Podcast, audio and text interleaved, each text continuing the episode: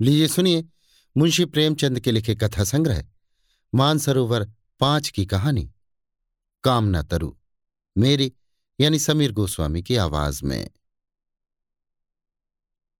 राजा इंद्रनाथ का देहांत हो जाने के बाद कुंवर राजनाथ को शत्रुओं ने चारों ओर से ऐसा दबाया कि उन्हें अपने प्राण लेकर एक पुराने सेवक की शरण जाना पड़ा, जो एक छोटे से गाँव का जागीरदार था। कुंवर स्वभाव ही से शांति प्रिय रसिक हंस खेलकर समय काटने वाले युवक थे। रण क्षेत्र की अपेक्षा कवित्व के क्षेत्र में अपना चमत्कार दिखाना उन्हें अधिक प्रिय था। रसिक जनों के साथ किसी वृक्ष के नीचे बैठे हुए काव्य चर्चा करने में उन्हें जो आनंद मिलता था, वो शिकार या राजदरबार में नहीं। इस पर्वतमालाओं से घिरे हुए गाँव में आकर उन्हें जिस शांति और आनंद का अनुभव हुआ उसके बदले में वो ऐसे ऐसे कई राज्य त्याग कर सकते थे। ये पर्वतमालाओं की मनोहर छटा, ये नेत्र रंजक हरियाली, ये जल प्रवाह की मधुर वीणा, ये पक्षियों की मीठी बोलियाँ, ये मृग शावकों की छलांगे, ये बछड़ों की कुलेलें, ये ग्राम निवासियों की बालोचित सरलता, ये रमणियों की संकोचमय चपलता, ये सभी बातें उनके लिए नई थी, पर इन सबों से बढ़कर जो वस्तु उनको आकर्षित करती थी वो जागीरदार की युवती कन्या चंदा थी। चंदा घर का सारा कामकाज आप ही करती थी। उसको माता की गोद में खेलना नसीब ही न हुआ था। पिता की सेवा ही में रत रहती थी।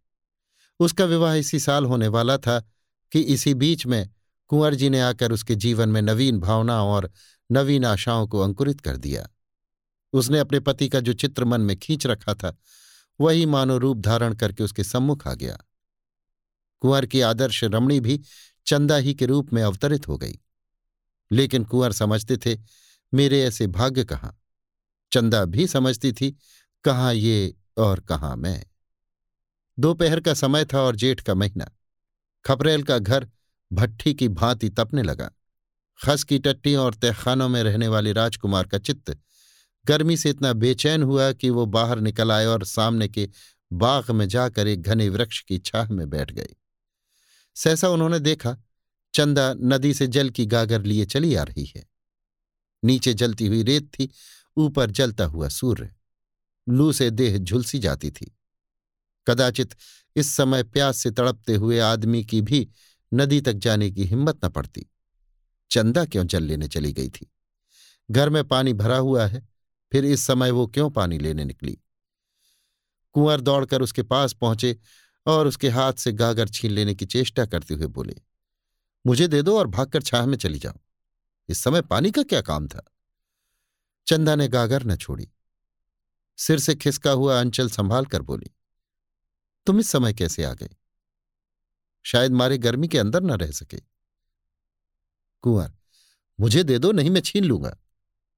चंदा ने मुस्कुराकर कहा, राजकुमार को गागर लेकर चलना शोभा नहीं देता। कुंवर ने गागर का मुँह पकड़कर कहा, इस अपराध का बहुत दंड सह चुका हूँ, चंदा।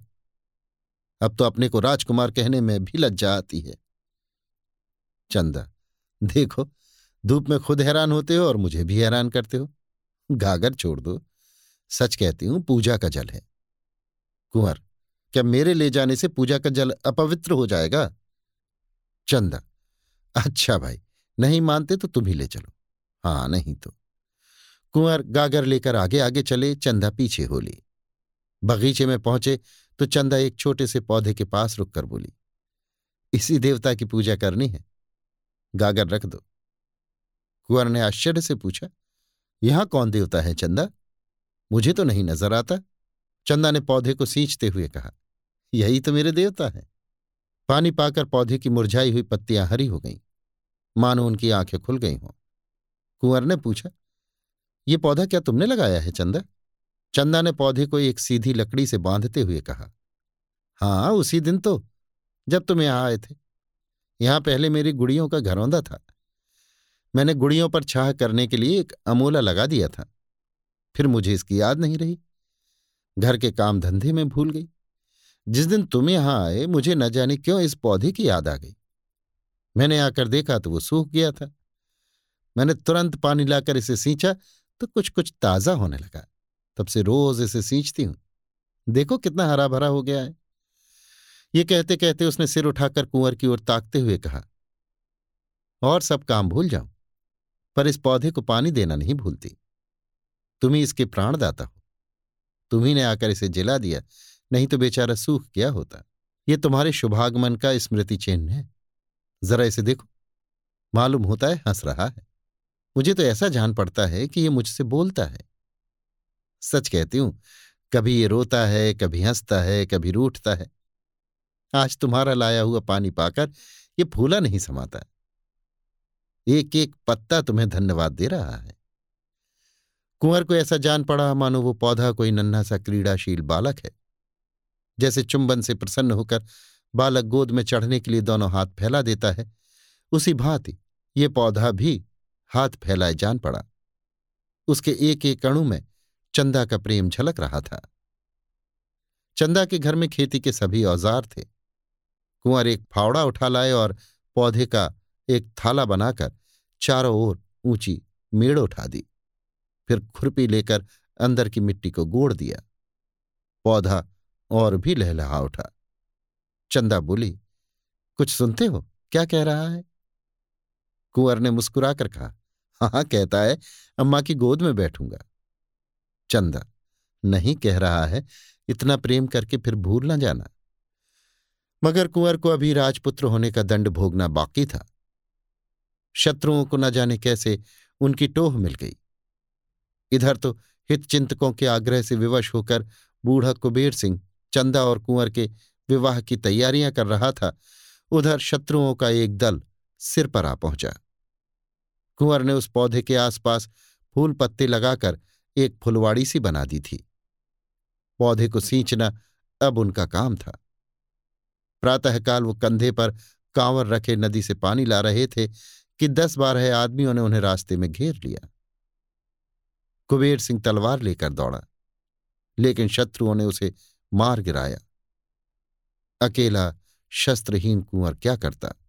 कंधे पर कांवर रखे हुए बोला अब क्यों मेरे पीछे पड़े हो भाई? मैंने तो सब कुछ छोड़ दिया। सरदार बोला, हमें आपको पकड़ ले जाने का हुक्म है। तुम्हारा स्वामी मुझे इस दशा में भी नहीं देख सकता। खैर, अगर धर्म समझो तो कुबेर सिंह की तलवार मुझे दे दो। अपनी स्वाधीनता के लिए लड़कर प्राण दूँ। इसका उत्तर यही मिला कि सिपाहियों ने कुंवर को पकड़कर मुश्के कस दी और उन्हें एक घोड़े पर बिठाकर घोड़े को भगा दिया। कांवर वहीं पड़ी रह गई। उसी समय चंदा घर से निकली। देखा, कांवर पड़ी हुई है और कुंवर को लोग घोड़े पर बिठाए लिए जा रहे हैं। चोट खाए हुए पक्षी की भांति वो कई कदम दौड़ी, फिर गिर पड़ी। उसकी आँखों में अंधेरा छा गया। सहसा उसकी दृष्टि पिता की लाश पर पड़ी। वो घबरा कर उठी और लाश के पास जा पहुँची। कुबेर अभी मरा न था। प्राण आँखों में अटके हुए थे। चंदा को देखते ही क्षीण स्वर में बोला, बेटी, कुंवर। इसके आगे वो कुछ न कह सका। प्राण निकल गए। पर इस एक शब्द कुंवर ने उसका आशय प्रकट कर दिया। बीस वर्ष बीत गए। कुंवर कैद से न छूट सके। ये एक पहाड़ी किला था, जहाँ तक निगाह जाती, पहाड़ियाँ ही नज़र आती। किले में उन्हें कोई कष्ट न था। नौकर चाकर, भोजन, वस्त्र, सैर, शिकार किसी बात की कमी न थी, पर उस व्योगाग्नि को कौन शांत करता, जो नित्य कुंवर के हृदय में जला करती थी? जीवन में अब उनके लिए कोई आशा न थी, कोई प्रकाश न था। अगर कोई इच्छा थी तो यही कि एक बार उस प्रेम तीर्थ की यात्रा कर लें, जहाँ उन्हें वो सब कुछ मिला जो मनुष्य को मिल सकता है। हाँ उनके मन में एकमात्र यही अभिलाषा थी कि उन पवित्र स्मृतियों से रंजित भूमि के दर्शन करके जीवन का उसी नदी के तट पर अंत कर दें। वही नदी का किनारा, वही वृक्षों का कुंज, वही चंदा का छोटा सा सुंदर घर, उसकी आँखों में फिरा करता और वो पौधा, जिसे उन दोनों ने मिलकर सींचा था, उसमें तो मानो उसके प्राण ही बसते थे। क्या वो दिन भी आएगा, जब वो उस पौधे को हरी हरी पत्तियों से लदा हुआ देखेगा? कौन जाने, वो अब है भी या सूख गया? कौन अब उसको सींचता होगा? चंदा इतने दिनों अविवाहिता थोड़े ही बैठी होगी। ऐसा संभव भी तो नहीं। उसे अब मेरी सुधि भी ना होगी। हाँ शायद कभी अपने घर की याद खींच लाती हो तो पौधे को देखकर उसे मेरी याद आ जाती हो। मुझ जैसे अभागे के लिए इससे अधिक वो और कर ही कह सकती है? उस भूमि को एक बार देखने के लिए वो अपना जीवन दे सकता था, पर यह अभिलाषा न पूरी होती थी। आह एक युग बीत गया।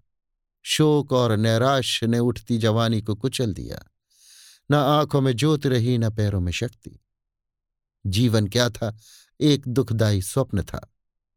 उस सघन अंधकार में उसे कुछ न सूझता था।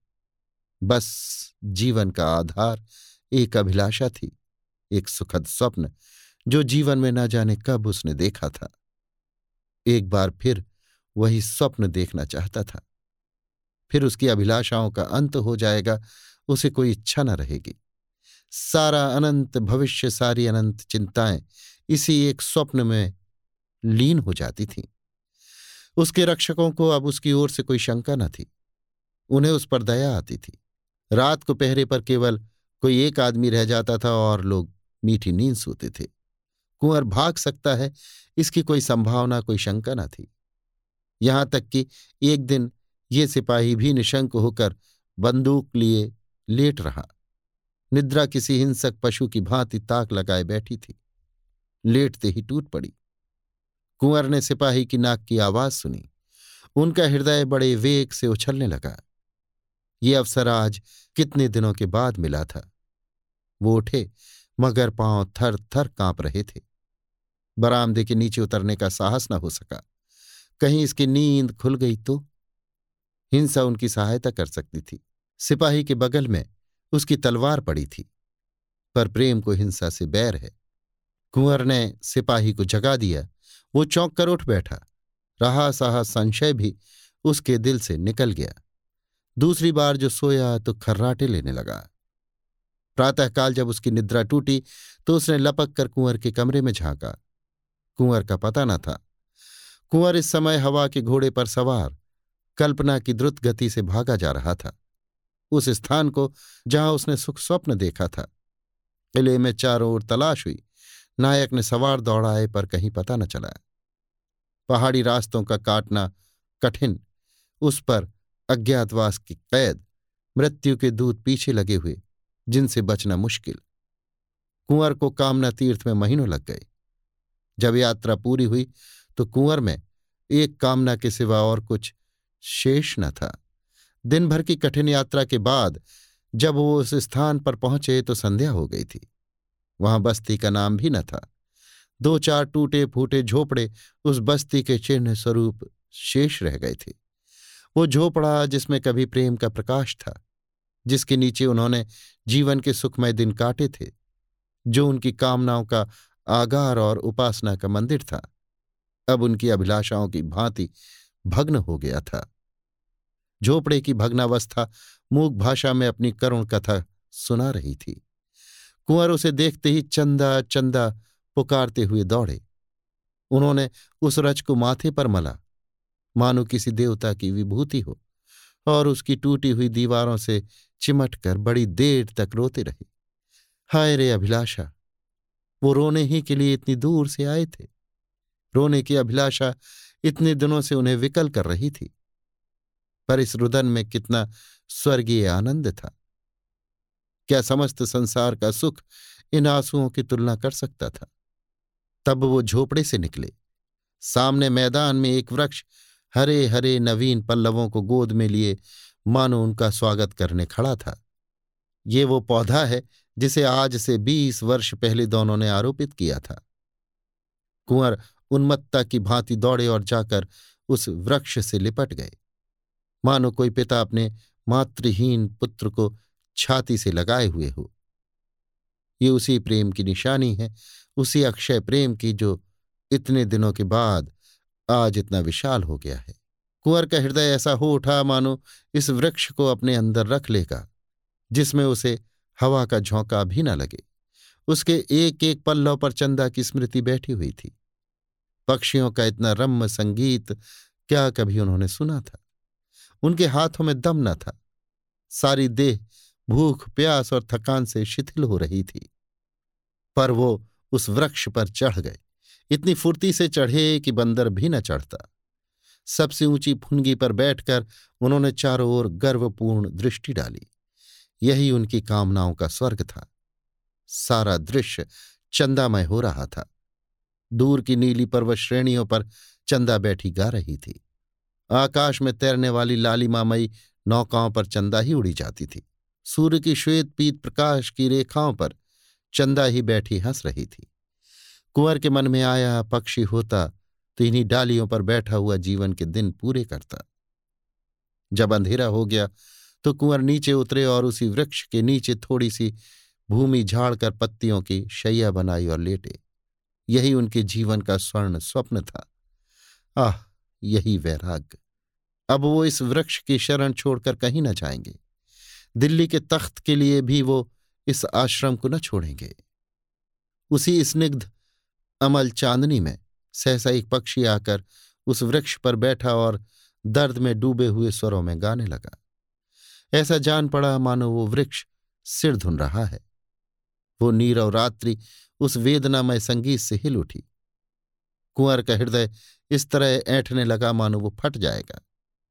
उस स्वर में करुणा और वियोग के तीर से भरे हुए थे। आह, पक्षी, तेरा जोड़ा भी अवश्य बिछुड़ गया है। नहीं तेरे राग में इतनी व्यथा, इतना विषाद, इतना रुदन कहाँ से आता? कुंवर के हृदय के टुकड़े हुए जाते थे।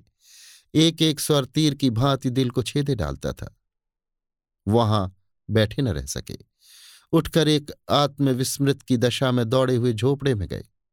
वहाँ से फिर वृक्ष के नीचे आए। उस पक्षी को कैसे पाए? कहीं दिखाई नहीं देता। पक्षी का गाना बंद हुआ तो कुंवर को नींद आ गई। उन्हें स्वप्न में ऐसा जान पड़ा कि वही पक्षी उनके समीप आया। कुंवर ने ध्यान से देखा तो वो पक्षी न था, चंदा थी। हाँ, प्रत्यक्ष चंदा थी। कुंवर ने पूछा, चंदा, ये पक्षी यहाँ कहा?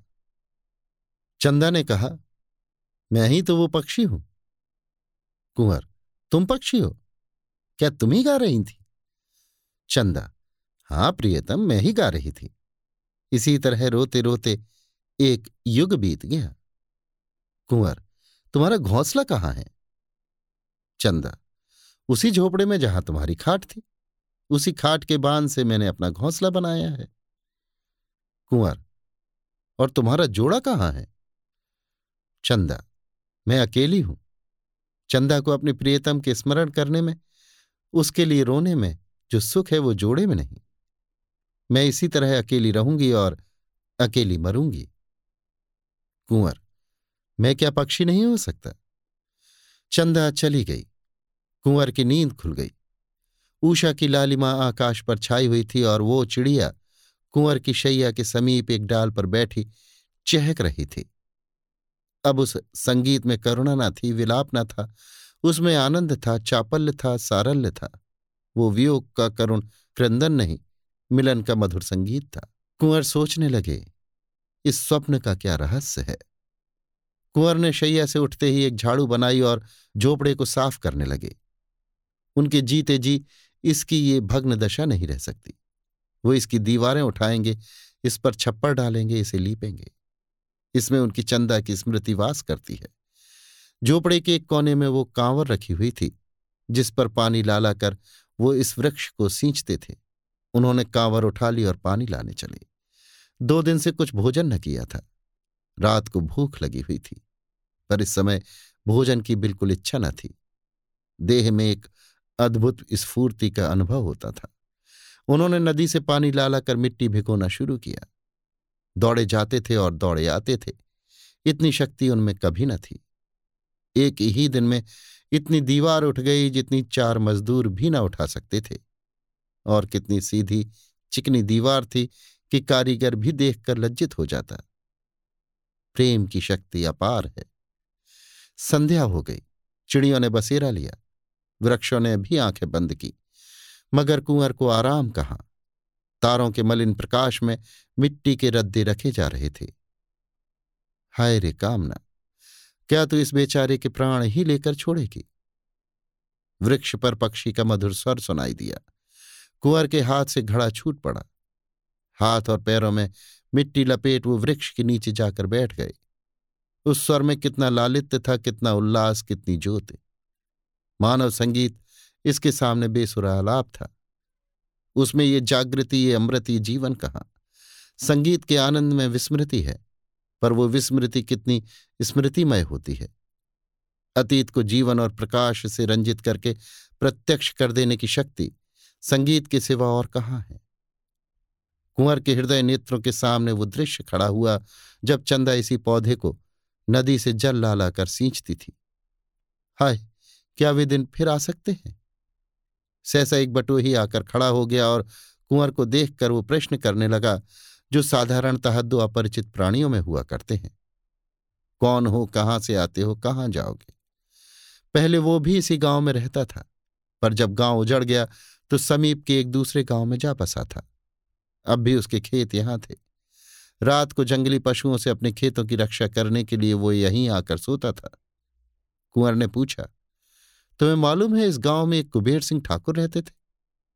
किसान ने बड़ी उत्सुकता से कहा हाँ हाँ भाई, जानता क्यों नहीं?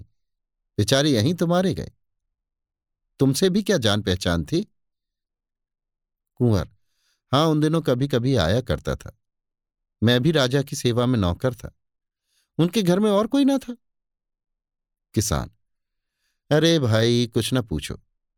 बड़ी करुण कथा है। उसकी स्त्री तो पहले ही मर चुकी थी। केवल लड़की बच रही थी।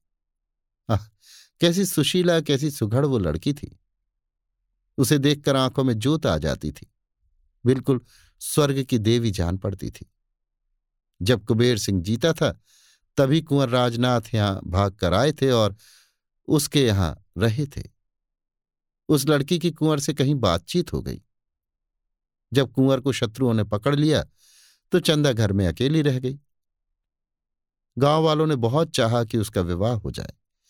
उसके लिए वरों का तोड़ा न था भाई। ऐसा कौन था जो उसे पाकर अपने को धन्य न मानता? पर वो किसी से विवाह करने पर राज़ी न हुई। ये पेड़ जो तुम देख रहे हो, तब छोटा सा पौधा था। इसके आसपास फूलों की कई और क्यारियाँ थीं। इन्हीं को गोड़ने, निराने, सींचने में उसका दिन कटता था। बस यही कहती थी कि हमारे कुंवर साहब आते होंगे। कुंवर की आँखों से आँसू की वर्षा होने लगी। मुसाफिर ने जरा दम लेकर कहा दिन दिन घुलती जाती थी। तुम्हें विश्वास ना आएगा भाई, उसने दस साल इसी तरह काट दिए। इतनी दुर्बल हो गई थी कि पहचानी न जाती थी। पर अब भी उसे कुंवर साहब के आने की आशा बनी हुई थी। आखिर एक दिन इसी वृक्ष के नीचे उसकी लाश मिली।